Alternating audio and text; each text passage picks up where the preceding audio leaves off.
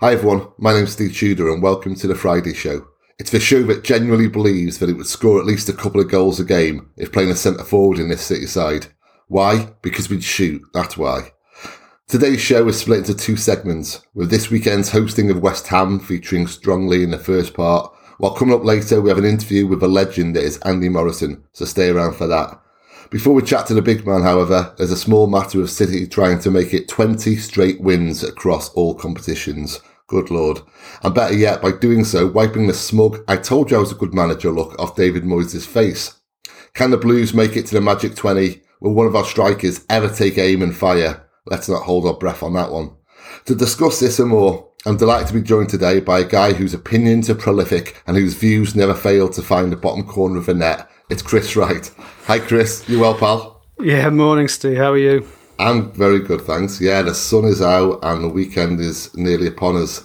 Um, how's things with kind of work life? Yeah, work is busy. Uh, working from home, having to adapt to that. Um, as I said before, I, am a producer in the arts, and we postponed a lot of projects, and now suddenly they're all rolling out again with the, Good. you know, because because this because of positive about things changing. But yeah, busy, but you know, happy. Football's keeping me going, and it's a good time to be a Man City fan. Very good time indeed. And um, before we look ahead to the Hammers game, there's a player who I'm sure we've talked about before in the pod, but I just don't feel we've given him enough kind of credit, enough love. Uh, Cancelo, um, a celebration of him is, is overdue, I think, on his part, and his all round brilliance this season, and his importance too. Um, I said in the agenda, let's keep this free form because I think that's quite fitting with the style of play that he gives us. Um, it's impossible to pin down, isn't he, really? Yeah, so if we keep it free form, I'll start by saying I have a soft spot for Cancelo because he looks like Sylvester St- Stallone from Rocky Three era, which is a film I, which is a film that I, um, I, I, I grew up on. So I have a real soft spot for him. People should check it out. There is a definite likeness there from Rocky Three. But I think the thing I like about Cancelo is that he is this embodiment of Pep's unique approach to football. If, if you look at the way Pep manages his teams, it's quite elementary what he does sometimes. But but where you would say is his genius is the way he applies it. So so the idea that when your team is in possession and it's attacking, that you let the fullbacks come inside to, to flood the midfield, and your defensive midfield can drop back to be a third centre back in case we lose possession, is really it's quite elementary. It's quite straightforward. But but in order to, to be able to apply that, you have to have exceptionally talented and technical players. And, and I, I said in a previous pod that that Pep recruits players who can transcend their normal positions. So, so, when we brought in Cancelo, we saw him as a fullback. But of course, Kyle Walker was in absolutely superb form at that time, and I and I thought, well, how will he? How will he be able to, to, to get any game time if Walker is is on a, such a good run of form? But as as we've seen, Cancelo is so much more than a fullback, mm. and after after what I think was a difficult first transitional season, where to give him credit, he has a lot of character because he stayed focused. And and I know that Pep commented on that earlier this season at, at what character he's got, and he's really turned turned himself around. But now Pep has been able to find a way to play Cancelo, so his technical abilities are really coming to the fore. And I don't know if you noticed this, Steve, but a game against Mönchengladbach on Wednesday, it was interesting because it feels like Cancelo now suits City's current style of play much more than Walker does because yeah. he's so technically gifted and, he, and he's so able to create an opportunity. Walker's a fantastic player, but in his attacking attitude, he's he can be quite one dimensional. Yes. Um, whereas Cancelo offers so much more. So he, he's just a delight, and clearly, you know, he, he he enjoys playing football. When you see a player um, applying themselves on the pitch with such confidence. It's it's a joy to watch. So yeah, I, have really enjoyed his progress. But again, comes down to great management, great man management by by uh, by Pep. Absolutely, it does. Yeah, um, and and well, yeah, I'm, I'm, glad you you mentioned there about his characters, player's character as well, because that must have been a tricky first season, really. Kind of, you know, coming from. Juve, highly kind of regarded. Um, I've read about how Juve fans really regret um, letting him go um, and having to buckle down and prove himself. And then beyond that, really establish himself in his team and kind of assimilate all this complicated instruction and, and, you know, use it to perfection, which is what he's doing. I, that Mönchengladbach game, I was watching him quite closely and I know that, you know, Keown and several co-commentators do kind of make a big deal about the fact that he is provisionally a fullback who comes into the midfield, but we're used to that now. Let's face mm. it. We saw that with Zinchenko. We saw that with Delph. But against Mönchengladbach, he was taking up positions where I would never want to see a fullback take. He was on the edge of the box. He was making darts here and there. And yet he was never in trouble. He was never found out. He never kind of put any extra pressure on Laporte. Um, yes, I, I, think he's so intelligent as a footballer. I mean, mm. personally, I feel sorry for the stat sites that have to compile the positions that players play in per appearance because I, looked around before and on Transfermarkt, he's down as a right back 14 times, a left back 11 times, twice in centre mid, and once as a right midfielder. Well, you know, we've seen those 29 games, whatever it is. He's been everywhere. he, has. And I think, I mean, I listened to Keown's remorseless comments about about look at where he is, look at where he is, and and I want to scream at the TV, say, look, this is not an accident. Mm. He's not. He's not going rogue. This is a well crafted and an articulated plan that when we attack, we fill the midfield so we can push more players up front. It's not rocket science, but the like as I said earlier, the application of it is very challenging. And and again, it ju- it just shows Keown's antiquated attitude towards football in that a fullback should stay on the left or the right hand side yeah. of of the back four. Um, and yeah, I, I, and what I've really noticed as well is that the the other obviously City work in a system where it doesn't matter which player is in that position, they will receive the ball. But I'm just seeing players looking for Cancelo a lot more now because yeah. they know that he can impact on, on that attacking move going forward. And if you if you look at if, again if you look at both his his well one was an assist and one was was a, was a pre-assist came from the same position both times, but it's about how you close that down. And that's why he's clever. He takes up spaces in the channels like David Silva used to do. So, I mean, yeah, you know, I really hope that he will be acknowledged at the end of the year in terms of, you know, player of the year and, and, and, and team of the year. But it's just a delight to see someone have a difficult first season and then emerge in that second season because of good management and because of a confident and professional attitude. Absolutely. I mean, for me, his importance is is you know huge on, this team, but particularly on Rodri as well. I think, um, because he's so intelligent, he never seems to be caught out of position in central areas. He's always offering support to Rodri. Um, yes, he's you know as you say, he's finding these kind of spaces, kind of in the channels, but. Rodri has never been isolated, as far as no. I can remember, when Cancelo's playing, and that is down to you know the Portuguese player. He's, he's so intelligent, as I say, and and um, he's been crucial to us. I mean, you, you look at our transformation, and so much of it comes down to him. Mm. Uh, and it's incredible to think that if I was putting together my preferred lineup against West Ham this weekend, he'd be one of the first three players down on the team yeah. sheet. Yeah. Yeah, absolutely. You, you know, you've got this sort of Portuguese trio now, haven't you? Of, of yes. Cancelo and Dias and Silva. You know, and a good point you make about Rodri is that again, it's it's it's a it's a weakness that Pep spotted that Rodri would often find himself isolated because because uh, Gundogan would move forward or, or KDB would move forward.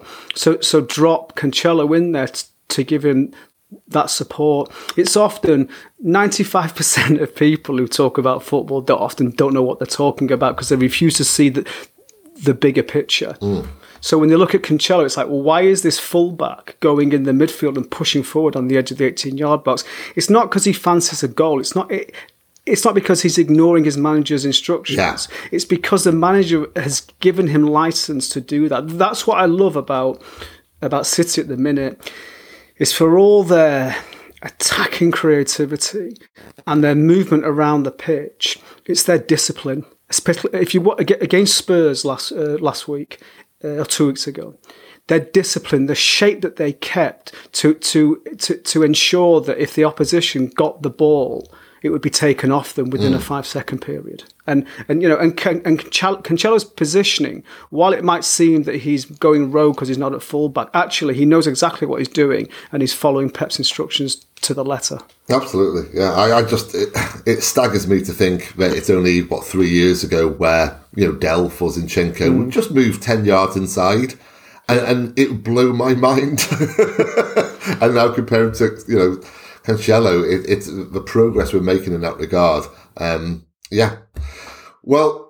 It doesn't bode well for West Ham, then, does it? Given how we're playing and the discipline of our uh, shape, as you say there. Um, Furthermore, we have a great track record against the Hammers. Um, we last lost in 2015, and in those 12 games, the aggregate scoreline is 37 6. But it's David Moyes, and West Ham are doing really well, and Moyes knows how to set his team up to be difficult to beat. Uh, and then there's a draw earlier this season, of course, at the London Stadium. How do you see this one playing out, Chris? It is interesting because I, I think you're right. I think in, in the previous season, the West Ham game, we've always considered as as, as, as, a, as a kind of give me three points. Yeah, 5 0 normally. Yeah, yeah. And, and, and, and, and they had a, a real fragile spine for several seasons, despite having a number of quite talented players in there. West Ham are a different proposition now at the same time, so are we. We're, we're, a very different team from the one that drew what one all um, with them earlier in the season. And I think it's it's interesting with Moyes because I do feel that he did develop this unfair reputation after what happened him uh, happened to him at, when he was manager at United. Mm. Uh, he became a bit of a joke figure because obviously he had, he had a difficult time at Real Sociedad and at Sunderland uh, as well. But it, and and it and it was easy for us to forget about what a what a incredible, well, not incredible, but what a really progressive and interesting manager he was at Preston and then at Everton as well. Yeah. Um, but I still don't think, if you look at West Ham's results over the past six to eight weeks, they haven't they haven't played anybody like City. So since the start of December, they've had a really great run of form. But when they've played sides who you would consider top six, they've lost. Yeah. Um, and, and I won't say they're flat track bullies, but but in terms of when they're playing somebody who is in that higher echelon uh, of the league, I think they they, they do struggle. I, I just don't see them matching us um, tomorrow. I, think we'll be too strong for them. We're too smart for them. They may score a goal, but um, I'm confident about us taking three points with this one. Well, I think make a really good point there about their kind of record against the top six. Um, three, only three occasions this season have they took the lead and not gone on to win the game, um, and that was against City, United, and Liverpool. Um, what really interests me about this fixture, you know, is the timing of the potential timing of the goals. Mm. City have just got into this great habit right now, scoring early. Um, I, I, don't have the facts and figures to hand, but I did have them. I think I said them on the last pod actually. How, how often we've scored in the opening ten minutes and how often we've scored in the opening twenty minutes. Now West Ham staggeringly have scored just over a quarter of their goals in the final ten minutes of games. Mm. Absolutely stunning. Sixty-one percent of their goals have been in the second half. Um, they've gone behind on nine occasions, but they've only gone on to lose four of them. So it just hmm. shows that they're, you know, the comeback along with United, they're the comeback kings of this season. Mm, mm. So you could say, okay, if the pattern continues, City will score early and West Ham could get a late equaliser. Um, or it's a case of if we can get off a mark early, is that spine still, you know, suspect? Do we still have a bit of West Hamitis in them? Um, it, possibly.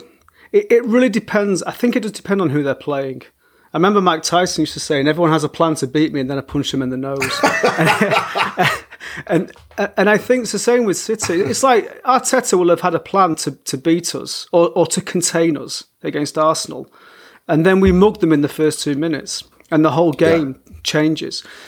I remember in 17-18 season, we used to score early all the time, and then the impact on the psychology of the opposition is huge because their whole game plan kind of goes to to to nothing. Yeah. So uh, I'll be interested to see how Moyes approaches the game, whether he does go defensive and look to to to, to counter attack. Um, if we score early, I can't I, I can't see um, West Ham being able to turn it around in the second half. And the reason that I say that is simply because of our defensive record. Um, you know, West Ham aren't facing up to Spurs' defence here or Liverpool's defence mm. or, or, United's defence. They're facing up to who I hope will be Stones and Dias, who are basically a blue brick wall on the pitch. Yeah.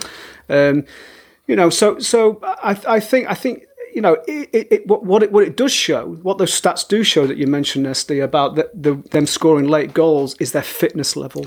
Yes, and their fortitude, but definitely yeah, yes, yeah, yeah, and, and that's something that that Moyes instilled in Everton. That's why so Everton was so hard to to to play against, particularly at Goodison Park, because even if you were beating them, they would never stop until that 90th minute. Um, so they might score they might not, but I can't see beyond a um, uh, a City winning with this. And I also think that the team are very focused now. The next three games for us, I think, are critical. We play West Ham on Saturday, we play Wolves on Tuesday, and then we play United on the following Saturday. And I and I said a, co- in a couple of pods ago that I, I can see City pulling away, which is what they're doing. If we win all three of those games, and it because it'll be a six pointer with United, for me the, the league's over. It's yeah. absolutely over. And so I think that whilst Pep says we're playing game by game, he strategically knows that these next three games are critical. If we win those, it will be very difficult to stop. So I can't see anything but a really professional, confident display against West Ham that will keep the momentum building. Completely agree. I, I, I completely agree about the three games as well you mentioned because should we go on to get nine points, which is not going to be easy by any stretch, and you know I'd never kind of assume so. But should we win the next three games, um, we could almost get to the surreal stage where Pep might be resting players in league mm. games and just prioritising completely on the mm. Champions League. And that would be his ideal setup, wouldn't it? Um, okay, well, looking at, at City then, a potential lineup, um, De Bruyne will surely return, only. He, he has to for me. Um, Gundogan has, has excelled mm. in in KDB's absence. But but but you don't replace a player like KDB. You know, it's it's what he will do is he'll come back and he'll enhance what's already going on. But yeah, he, he needs minutes, um, and I feel the same way about Sergio as well. Uh, and and that and that isn't just because we couldn't hit a you know we couldn't hit Bardot with a banjo on, on Wednesday, but it's more to do with we're reaching a point in the season where we need goals, particularly in the Champions League. Because when we go in, when we go, hopefully we'll, we'll get past Mönchengladbach, we go into the quarter-final stage. We're going to need goals, and Aguero guarantees goals. So, so I want Aguero to have some time as well. Yeah. Whether that's the first 60 minutes or whether that's the last 30 minutes, that'll be up to Pep to, to, to decide.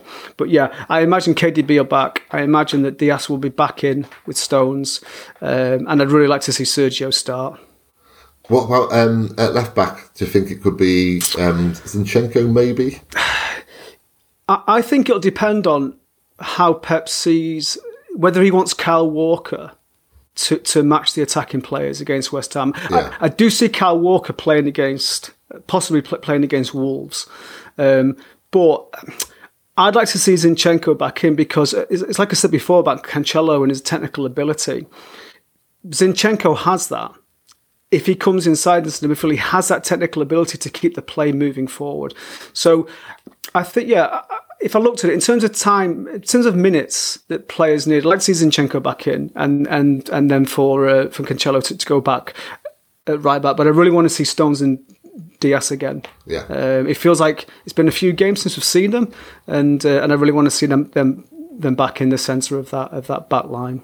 Well, yeah, absolutely. And against Antonio as well, who was you know yeah. hugely underrated, uh, particularly since he's been kind of reimagined as an out and out striker.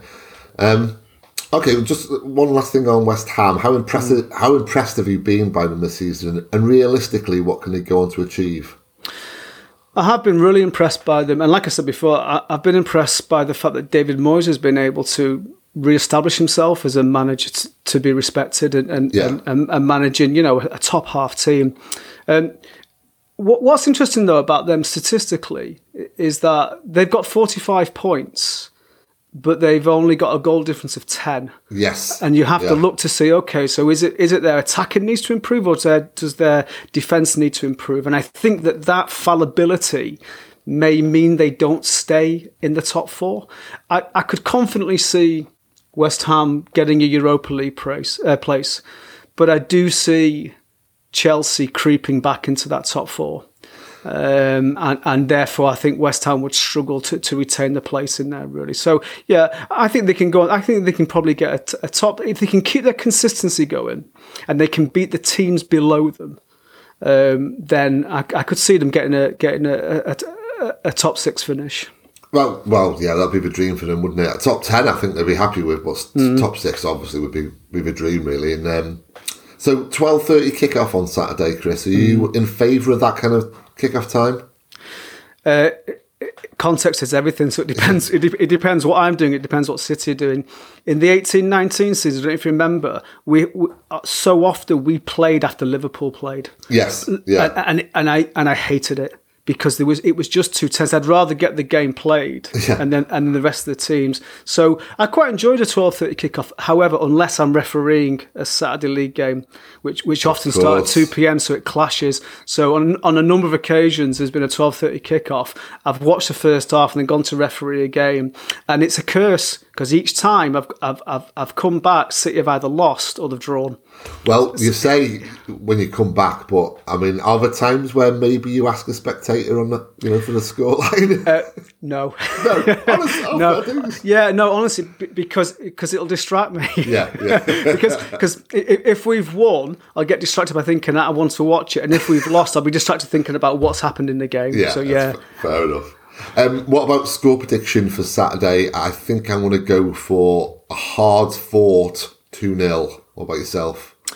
Um, I'm more confident with that, Steve. I'm going to go for 3 0. Oh, fair enough. Uh, if, if, if we score early, then uh, I could see us going for the throat. So, yeah. I mean, again, I might regret saying that, but I, I just, so much about this team is about confidence. It, it's, it's, I often think that there's a, um, there's a misunderstanding about uh, about this notion of passion and confidence. In that, I don't I don't necessarily believe in passion as, uh, as as a characteristic of a player. For me, it's about having a strong game plan and then the application of that game plan. And when it works, the the byproduct of that is confidence and passion. And, and the minute that's what I'm seeing with City's team yeah. is the passion, the confidence, because they believe in the system, because the system is working.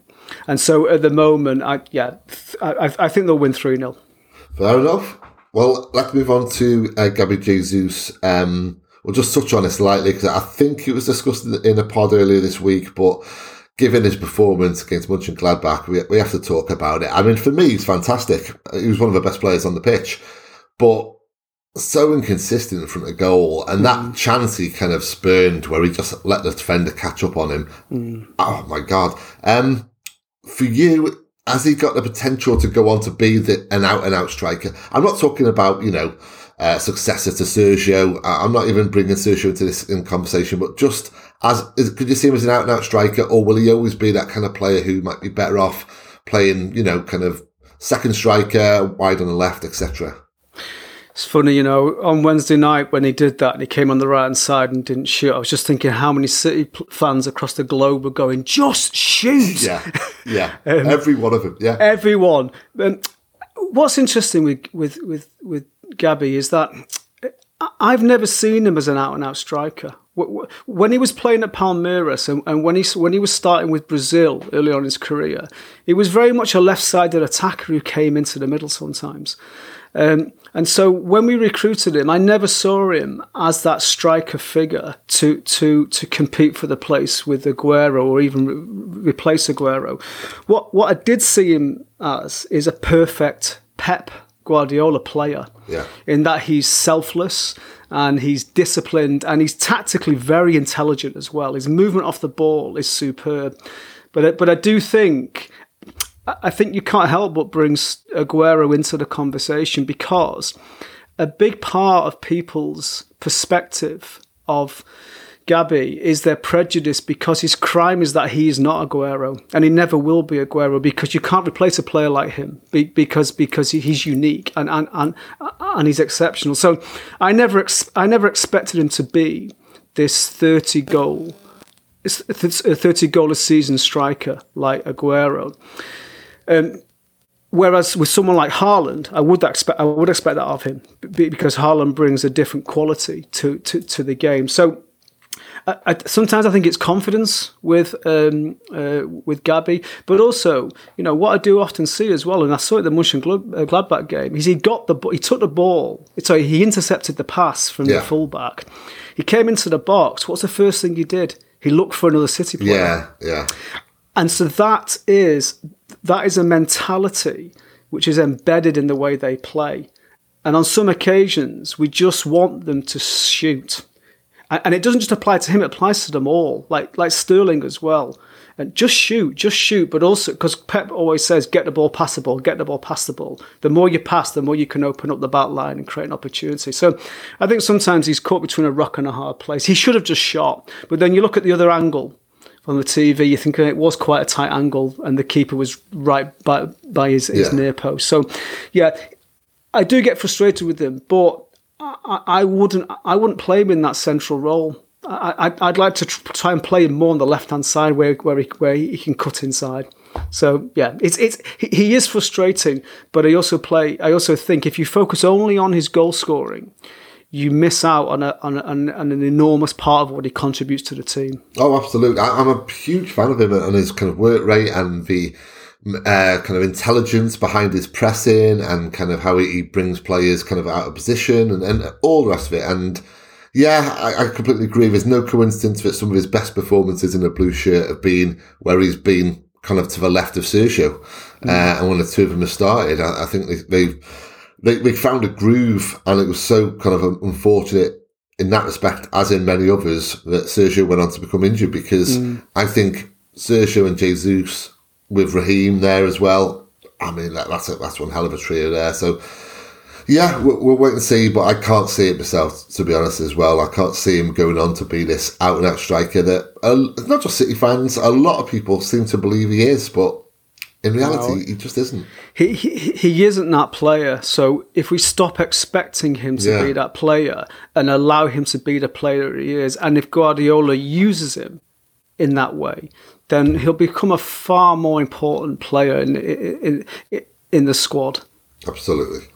Um, so this week, Pep, uh, prior to the Mönchengladbach game, made a jokey comment uh, in a Champions League presser uh, about money being at the heart of City's success this season. Um, I, I, can't remember what it was he said now. Something about kind of we can buy incredible players, wasn't mm. it? And, uh, we've undeniably outspent our rivals in recent years, but not you know, not significantly so. 50 million here or there in, in the modern age is not a great shakes. Um, in reality, how much of a factor is our spending to City currently being at the top of the league right now, Chris? The, the spending stats do reveal that we have spent more than mm. our than our uh, uh, uh, competitors. But if you look over the period that we've done it, we were making up on 25 years of being absolutely of being a mediocre side that often wasn't even in the Premier League. And, and and the business plan, they were very transparent about it, is we had to play catch up, and that's why we invested so much in that. You know, from from from after the the the owners. Um, took over. So obviously, I think I think that the stats don't necessarily tell the truth because it's it, there was the level of investment that we did in the first few years. Um, obviously, I think I think that that the point that that Miguel Delaney was trying to make, but he made it so badly because you know the, the article. I mean, I, I, know you've spoken about this on, uh, earlier earlier this week and last week. I mean, the article Delaney wrote was almost like a fanzine article. Yeah, it it, it, yeah. it was it was like begrudging respect peppered with these bitter barbs. So it, it just felt really childish and, and puerile. But but um, he was making a point that we do have a lot of resources, but resources are worthless if you don't apply them effectively. Um, and I think that if you look at if you look at the amount we spent in the closed season uh, last year, we didn't buy a replacement centre back after the 1920 se- season uh, for, for, the 1920 season. So we bought two. For, for, for this season in mm. Dias and Ake. So again, that, that it slightly skews the amount of money that that we've spent. At the same time, it's the same squad that started the season so badly exactly. and so erratically, yeah. Yeah. which is now dominating. So whilst the resources clearly help, It's about other things which people which people don't want to have to take notice of, like player management, like tactical evolution, or like, and this is absolutely key, a, mentality refresh. That that's the big thing that that we, look like mentality monsters again. You know, Pep has managed the squad in a way to get them hungry one more time. So yeah, clearly the resources help. But as we've seen with many, many teams over the last five to six seasons, including Chelsea and United, you can have all the resources you want. If they're not managed effectively, they just become bloated. Yep, couldn't agree more. And, and that point you make there about the, the change coming a third of the way through the season, um, you know, basically renders it all redundant, all this talk about our resources and our spending, because as you said, we looked for the first what, 10 games of the season, we looked pretty much like we were last season, mm. where we were a reactive side that, you know, we, we would suffer a defeat and then we would respond with two really good games. But we were always precarious. We were always open to just putting in a poor performance, as we saw against Spurs, for example. What we're seeing now is a dominant, all conquering, brilliant side that is basically getting so close to perfection that it could touch it and it's the same team, and that mm. down to Pep, and that's down mm. to the mm. players, and and the lack of acknowledgement that this is getting. Not to mention, by the way, the false nine and how Pep has handled you know the loss of Sergio Aguero, and mm. um, yeah, it, infuriates me. Um, and what really infuriated me as well is I don't think some of the press realised he was joking when he made that comment. Yeah, yeah but but but it, Pep's quite informed when it comes to the media. Yeah. And, uh, you know, and, and, and, he either reads or, or somebody briefs him about it. And so that, that, that deeply cynical and sarcastic comment, we're, we're, you know, I, I, think it shows his awareness, but also it, it displays how he thinks the, the, the, contempt with which that kind of comment should be um, responded to. If you look at it now, in a way, Delaney, Delaney's article is really interesting because it feels like we've taken another step forward yeah. as a as a club. In that now the default response is, well, yeah, they're great, but what do you expect? They're loaded. And, and you know and, and if we're at that point that's that's the only criticism that they can they can they can fire at us then we're at a really interesting point because it's quite simple is we've talked about this before but th- there's this kind of um, cynical acceptance that City are dominant this season, and nobody can argue with it. It pisses everybody off, apart from, apart from City fans. So they have to find a narrative with, with which to respond. And the narrative now just is, well, what do you expect? They're loaded. What, what do you expect? Never, never mind about the management. Never mind about the improvement of the players. Never mind about the response to being absolutely you know, blitzed by Liverpool last season. It's more about well, they've got the money, so so so what do you expect? It's it, it, it, it's a it's a comprehensive denial yeah. of of how complicated and challenging it is to manage a team of world class players in a very challenging competitive competitive league. Yeah, I mean, you know, we don't need any journalist to tell us how good this City team mm. are, are at the minute and how much they've improved and their potential for winning trophies this season we deserve the respect, but I don't, I don't, need them to tell me that. It, it, it, really doesn't bother me. I'm at the point now where I just I, I just laugh at how how kind of short of ideas they are when they talk about us. Well, on this very subject, and I'm particularly on, on a subject you, you, mentioned there about us not getting the respect due and, and how really we, are at that stage now where we don't care, we've just moved past it. They're so predictable in what they're saying these mm. days. Um, I would never ordinarily promote my own work, but this week I was commissioned to write about how the media are kind of coming after City again, coincidentally, since we're top. I was given a word limit of around about a thousand. I've still got 500 words to go like this afternoon, and I'm currently on 3,100 words. So if well, it'll be out in the next week. If anyone has got like a spare week where they can read this monster, I would be really grateful. I'll be put it up on Twitter when it comes out. Um, Chris, we don't have time for the fixture in focus. We're going to look That's at fine. Chelsea United, but um, yeah, thank you so much for joining us today. Really appreciate it, mate. No, you're welcome. It's a pleasure as always. Really good to talk through. Absolutely, man, and yeah, absolute pleasure. And um, and now, uh, Mr. Andrew Charles Morrison. Hi, Andy. Thank you very much for giving me your time today. I appreciate you're a busy man. No problem. Pleasure. Um, first off, are you well and good? How's things with you at the moment? Yeah, I'm all good. I'm recovering from a, a knee operation.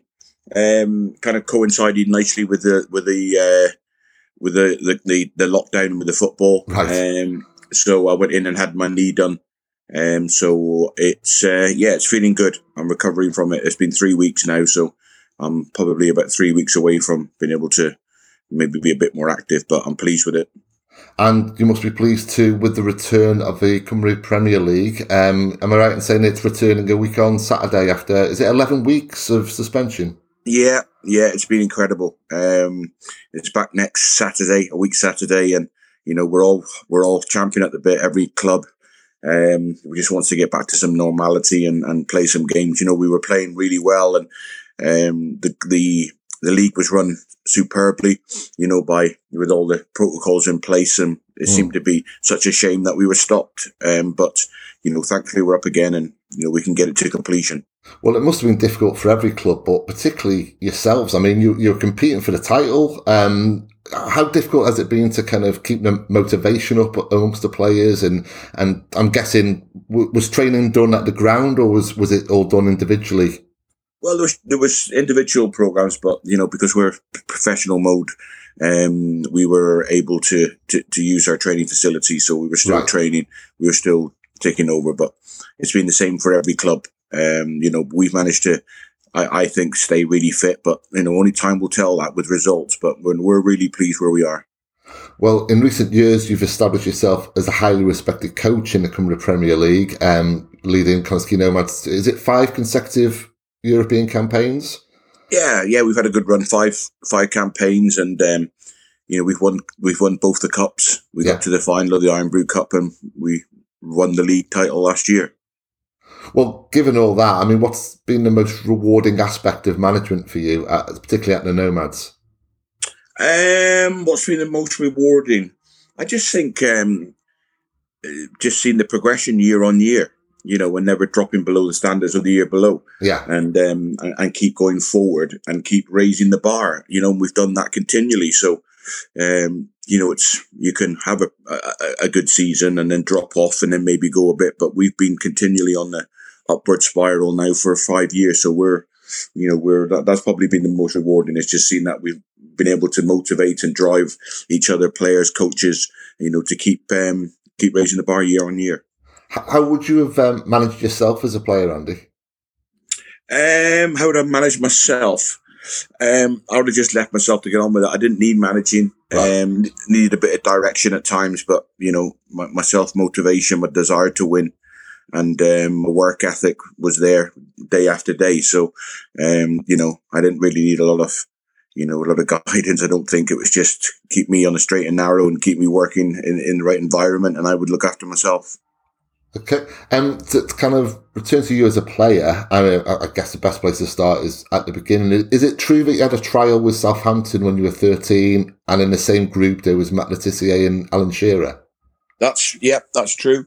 Um, it was a great experience for me because obviously I was been playing at um, Plymouth local leagues and um, I went to Southampton, got an invite to go there and um, have a week with them. And I went up there and it was just such an incredible eye opener to the standards and, you know, the, just the extra lengths that the players went to try and make themselves better. And I, it was invaluable for me. I came back, you know, I did very well when I was there, but, you know, for whatever reason, they, they decided not to, to offer me anything longer. Schoolboy forms it would have been. And I came back and I signed with Plymouth. And, you know, I was at the top of the, you know, I was at the top of the ladder when I went to Plymouth because I had realised just what sacrifices these young lads were making at Southampton to try and be the best they could be. And then you know, I had that experience, so it was great. Yeah.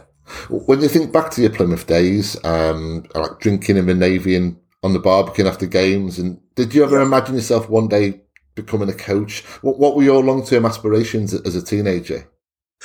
Well, I obviously wanted to play football, you know, and when I got that break and I signed that contract at Plymouth, you know, I was the proudest man in, in the southwest of England. I was, it meant so much to me. Um, I'd been a fan, you know, I'd gone with my dad when I was a young boy, obviously come through the system there, um, and broke into the first team. So, you know, all I ever thought about was playing football, but I always had a, You know, I was a good listener. I was always looking to learn, and I, I always had my own opinions on the game and how it should be done. And you know, I was you know a lot fortunate to have worked with really good managers early on, which gave me a and a direction of how I thought the game should be played and the way I liked the game. And um, and I followed that all the way through, you know, and obviously played with some exceptional managers, played under sir, some, some exceptional managers, so took little bits of sound bites from every one of them. Um, your move to Blackburn, you said you've said in the past that particularly tough game was against Peter Ndlovu. Um, and when I interviewed you a few years ago, you, you, said you used to have sleepless nights before facing a striker such as Craig Bellamy with bags of pace. Um, how high a level could you have played at had you been lightning quick over 10 yards, do you think? I could have played at the very, very, the very, very top. Yeah. Without a shadow of doubt. You know, I look at the game now and I look at the qualities I had um, and, you know, it gets overlooked sometimes, you know, that, you know, I played probably over 100 games in midfield. Hmm. Um, and, you know, if you're just somebody that heads a ball and kicks a ball, you, you can't play in the championship. You can't play at any level really in midfield for a long period. And so I could play, but just lacked that top end. You know, I could hold my own in the, at championship and below that. I could hold my own um, because you can use your football brain to make the right decisions, get yourself into the right areas. But the further you go up, you get you get more exposed, and um, you know, and probably what I'm mindful of more now than ever was that you know I was a communicator, and I made sure that everything in front of me was organised and shaped so that I wasn't exposed. But you know, you get and go and play for Blackburn, you can't be going shouting at Graham Saux and Henning Berg and and David Batty to, to, to stay in little pockets so that you're not going to get running channels and all that. So immediately then I realized, you know, that um, perhaps was maybe a little touch short for that level. And you were so candid in your autobiography, and for all listeners out there, by the way, if you haven't read um, Andy's autobiography, please go get it. It's a fantastic read, and you're so open about your lifestyle off the pitch and the trouble it led to. Um, you've said before that your lowest point was waking up in a cell in, in Vanessa, not knowing what you'd done to put yep. you there. When you look back on, on the, you know, the fights and the alcohol, etc., are there genuine regrets or do you see your life as a whole? By, by which I mean, if you hadn't gone down such dark roads, you maybe wouldn't have become the person you are today. It's a great question, I, I, and you know, and I always think I don't, I don't think anyone, you know, with your upbringing, I think the messages, the your understanding of what was right and wrong, I don't think anyone should regret or be embarrassed by whatever path they've had. Mm. Of course, we all reflect and think maybe done things differently, um, you know, when it may have may have been different, but it's your path, it's your journey. Every man has his journey. We don't we, we, we don't we're not born and then we uh, we direct where we're going and this is how things are going to be. You know a lot of it's mapped out for you you know from the moment you from the moment you come out the womb and you know you've just got to make the best of what you've got. And hopefully if you make mistakes you get opportunities to correct them. And um you know when I, on my journey when i look at where i was and who i was you know what what i achieved in football uh, it, i always look at it from two two different ways, and uh, and one way is I had the things, the mountains I climbed, and what I overcome to actually have a football career, um, is remarkable. But then I look at my the talent and the ability I had as a footballer, and I look at what I should have done and what where I should have played, um, and I have huge, you know, disappointment in that. But it's my life, it's my journey. Mm. You know, we all you make the best of what you've been given. And if you're honest and, you know, when you, you have a desire to be the best that you can be and, and never accept when things aren't going your way, you, you rise to that challenge. Hopefully in time you'll come through and things will start to go your way. And you know, when, when I, I not drank now for 22 years and my last drink was when I was 28. My life up to that period was, as you say in the book, it was absolutely chaos, chaotic. And, um, you know, but I've managed to uh, address that, and you know the problems that came along with alcohol are um, you know are not there anymore in my life. But you know I'm still that same person. I've still got those same demons inside me, like you know. But yeah. alcohol used to certainly take the worst out of me, and they used to show their ugly head. But today, I like to think they're nicely boxed off in a in a nice little trough, just tucked away somewhere far away. But they're still there. Well, you credit Joe Royle with helping you to turn things around. How did it happen? Well, again, I'd, I'd, I'd, messed up, you know. Uh, football, life, everything become too much for me. And it was a progress. It would build up over days and then come into weeks and then everything would get on top of me and my mind couldn't deal with the intensity and, and the, um, the pressures of life and football. I just didn't really have the tools to deal with everything that comes along in life. So I needed an escape. So every, whether it was a week, two weeks, three weeks, or it could, and sometimes it could be a couple of months that I wouldn't have a drink. But the pressures would build up so much, and I'd get an opportunity, and I was suspended for a weekend, and I, and I just went on one, um, and messed up again. You know, I'd done so well at the club; I was a captain, and mm.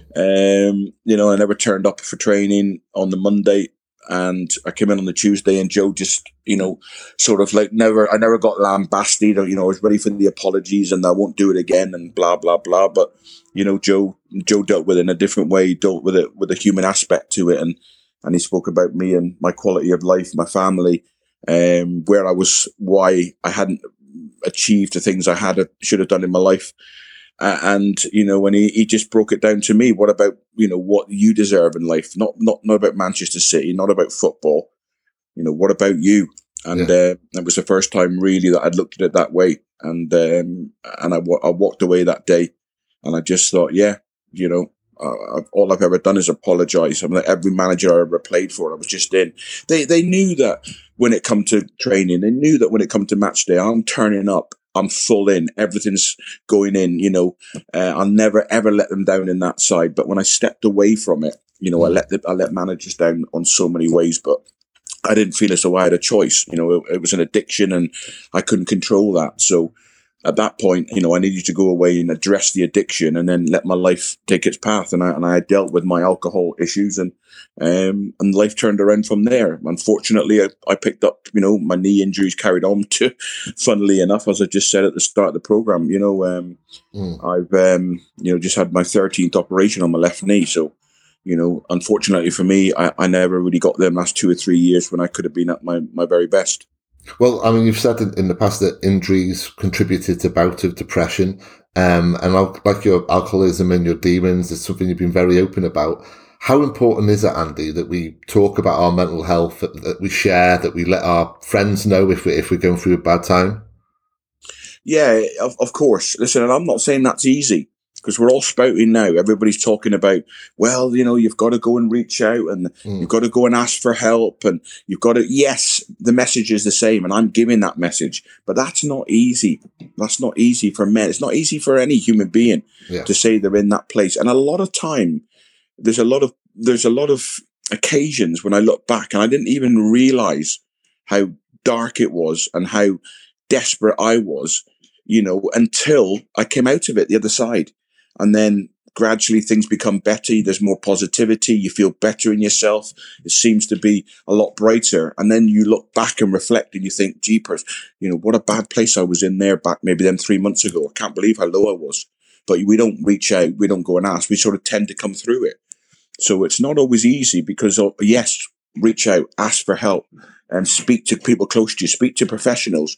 But there's a lot of time you don't even know you're in there because yeah. it's just, you're just completely immersed in the in the darkness and um, you're not even aware yourself. In you know, you maybe other people around you might see it. Maybe maybe for other people to be a little bit more, you know, considerate and and to actually approach you and say, listen, you you you know, you've not been the same. You're not the same person. You're very quiet. You seem to be a bit insular. You know, is there anything wrong? You know, so reach out to people that you actually see and, and feel that they've they've changed, especially in this in, in this present climate you know, I've got, you know, I've, there's a lot of people around me who I see they're not the same character they were. So it's, it always helps maybe offer them the opportunity to, to sort of say, yeah, I am really struggling. I, I think that's a, a, fabulous point. I really do. It's, it's something I very much relate to. Um, going, looking back at my own period of depression, at the time, I wasn't fully kind of compass as to what yeah. state I was in. And, and it was only until my best friend pointed it out to me that I fully realised the situation I was in. So yeah, it, absolutely, as you say, that it's not just a case of kind of you know being open with each other and telling a friend if you're struggling. It's also a case of looking out for your friends, and and a, a fabulous point. Um, uh, absolutely. Going back to your kind of beginning at City, uh, you signed for them in October 1998 with the Blues in dire straits, um, struggling to adjust to the third tier. Unquestionably, you were the catalyst for our improvement that led to that unforgettable day at Wembley the following year. But how it's portrayed generally is that City at the time were being kind of bullied, perceived as big time Charlies, and you arrived kind of streetwise and up for the battle and put some backbone into the side. Would you go along with that? Is that an accurate portrayal, or does it give you a, a, a discourtesy in a way? No, I think the cap fits. and wear it, you know, and, and and yeah, that's who I was, and you know, fortunate in a way, like I say, with my upbringing, and with um, with the way I saw, you know, life, and it.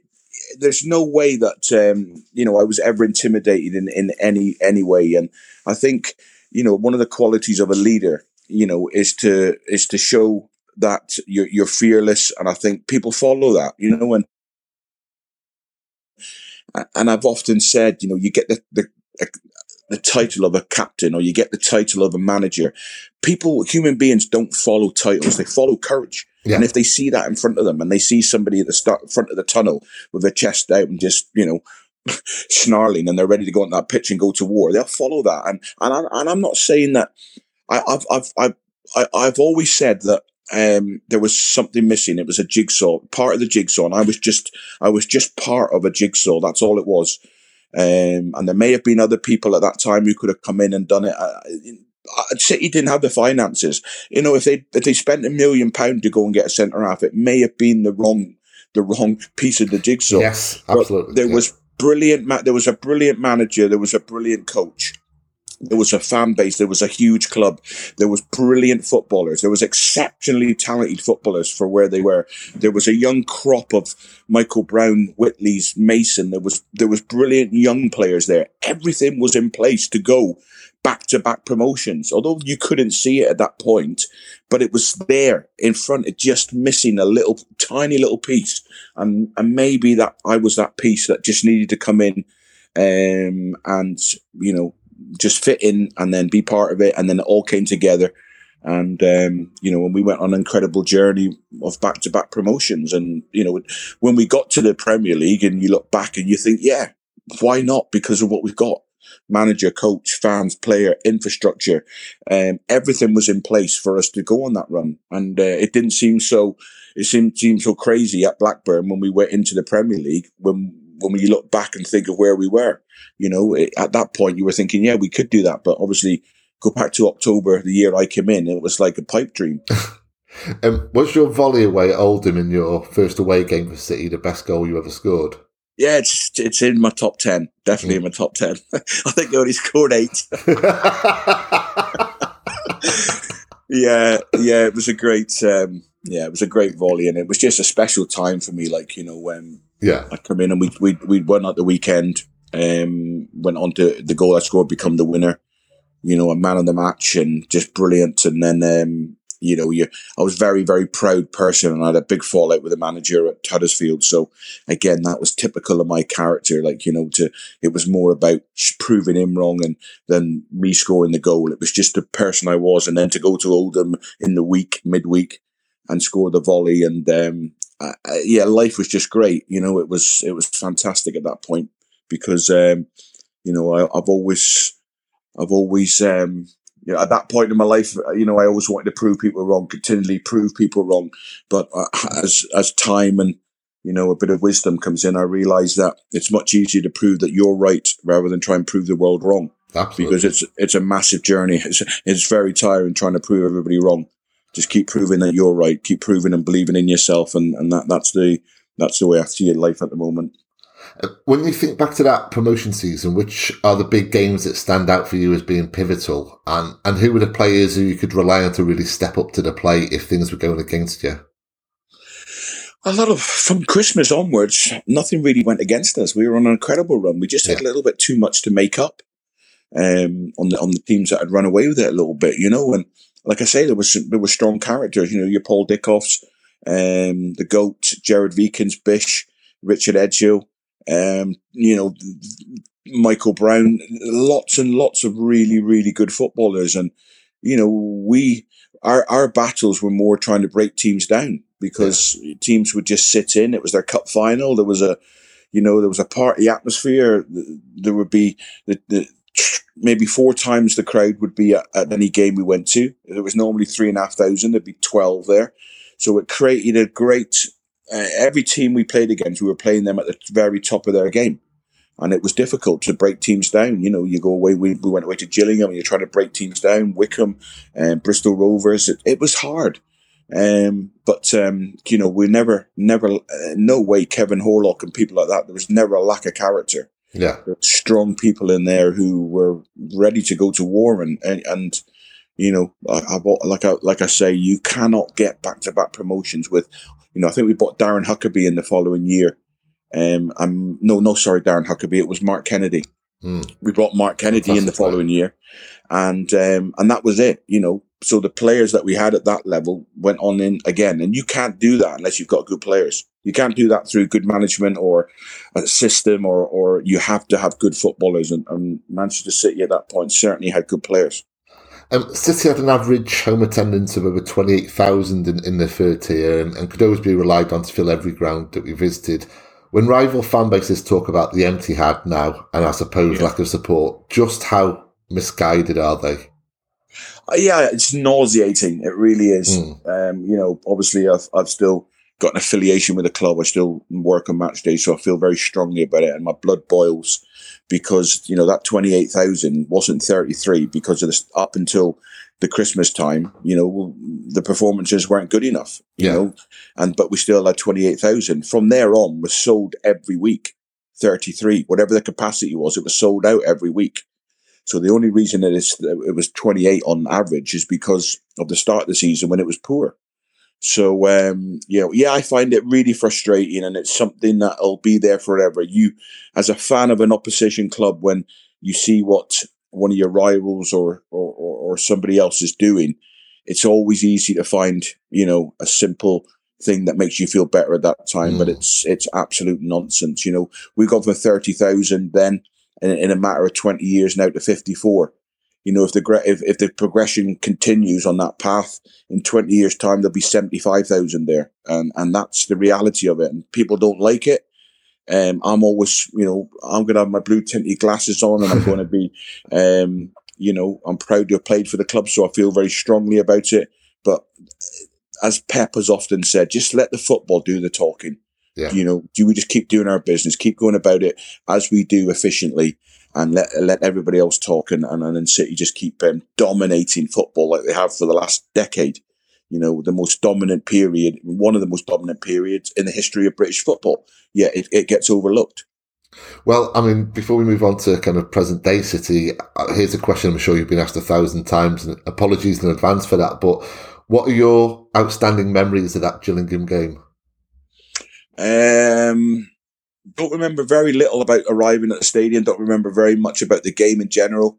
Hmm. Um, uh, lifting the trophy, and, yeah. and being as proud as I was to got them steps, feeling that had been taken away from me, all the sacrifices in a kind of a little bit poor me's attitude. You know, when I, when I came off on 70 minutes, I again had to have my knee operated on in the summer. Yeah. A little bit of a poor me's, you know, I've um, changed my life. You know, I've worked so hard and that, uh, that dream that I had the night before of seeing myself, visualizing myself walking up the steps, picking up the trophy and turning to the City fans had been taken away. Um, for that to change the way it did, it was just the most incredible, incredible day. One of the most incredible days of my life. And, um, you know, after that, I don't remember very, very little, but mm. picking up the trophy and lifting it is the one thing that stands out in my, in, in my, um, my memories. Who's your favourite player to watch now at City? And being a kind of you know a centre back and a midfielder, do you look to those positions, or are you, you know, like myself, for example, just love seeing the kind of flair players and the Kevin De Bruyne's? Yeah, I do. Do you know? what I mean, I think from a um, being a manager now, uh, and, and you know my my position of being a centre half, I, I always, you know, I I kind of I'm a critique really of the centre halves. Yeah and midfielders. Like, you know, I'm a huge fan of Fernandinho. Um, you know, I've said it for the last eight years.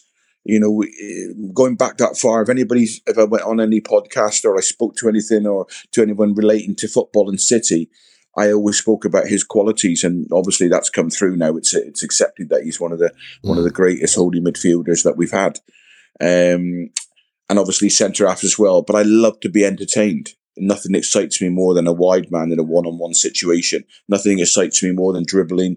You know, somebody creating an opportunity or a moment of brilliance from David Silva that is just takes the breath away. Nothing excites me more than that but I'm very critical when I analyze centre halves and their movements and their decision making. So you know, I'm looking at it from from two two different areas, and I'm fortunate enough to have you know been able to go in and watch City over the last few years and be able to sit there and be entertained because you know it is an entertainment business.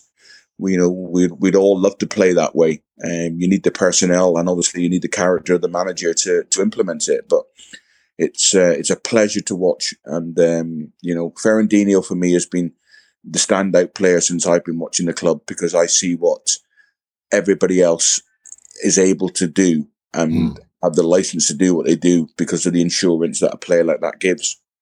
I noticed on your um, Twitter um, you're not such a fan of cheating or what you perceive to be cheating. There was an example you put up um, this week. Do you think that's kind of crept more and more into modern day football now? Basically, players feigning injuries and um, who was it? Was it Tierney at Arsenal? Wasn't it? Yeah, yeah, yeah. It's it's it's it's more than crept in. It's more mm. than crept in. It's it's in there, and it's it's apps. It's nose. It, it, it, you can tell by my. It, I find it infuriating. Yeah, yeah. Um, I, I, it's destroying the game. Um, nobody seems to want to address it. Nobody wants to speak about it at the top level because of the Premier League brand. Um, it's it's has to there has to be a, a method of stopping it. They have have to find a way to um, change the way the game's going. Yeah. Because if you, you know, if you're happy to stay down and feign an injury and get an get an opponent player sent off or um, booked, and then you look back at it after the incident and there is no contact in the area whatsoever that you're you're holding on to surely there has to be retrospective action surely the authorities have to look at that and send out a letter and say on on minute so and so you went down. There was no contact. We've looked back at it from 10 different angles. There was no contact with your head. So why have you stayed on the floor holding your head? Can you explain your actions, please? Yeah. And if you can't, there's a three game ban. Um, or to, for, for me to make it even worse, ban the manager. Send the manager to the stand for three games. Yeah. If it proves that one of his player has blatantly cheated to get an opponent booked or sent off, uh, and it'll stop it will stop. That's the only way it's going to happen because there appears to be no shame anymore. The there's almost a reaction of well done, a little fist pump, a little touch of the hands if a player wins a foul when he's cheated and it's wrong. And for me, it's killing the game and it shouldn't be in there. I completely agree. There was an incident against Mönchengladbach this week, which just didn't make sense. City were 2 0 up. Mönchengladbach player, you know, tried to, to get to win a penalty falsely, fell to ground. Um, the only slight contact was to his arm, and yet he was rolling around on his leg. But when the ref didn't give a penalty, he still stayed down on the ground, and the yeah. physio came on, and he's wasting yeah. his, his, own team's time there. It's baffling. Wasting his own team time, robbing robbing fans of entertainment. Yeah, you, you know, and and what, what I have I've I've eased off a little bit because I do understand that um, players will hurdle a, a tackle, and then that'll that'll change their the pattern of yes. their gait. Yeah. So they can't get their shot off. You know, so they're off balance shooting. I get I get it. As hard as I find it, I, I understand that and I've come around more and more to, yeah, there's contact there. Now, I've got no idea what somebody else's pain levels are to mine. If, if it, if it's hurts them, then fair enough, but there's been contact there.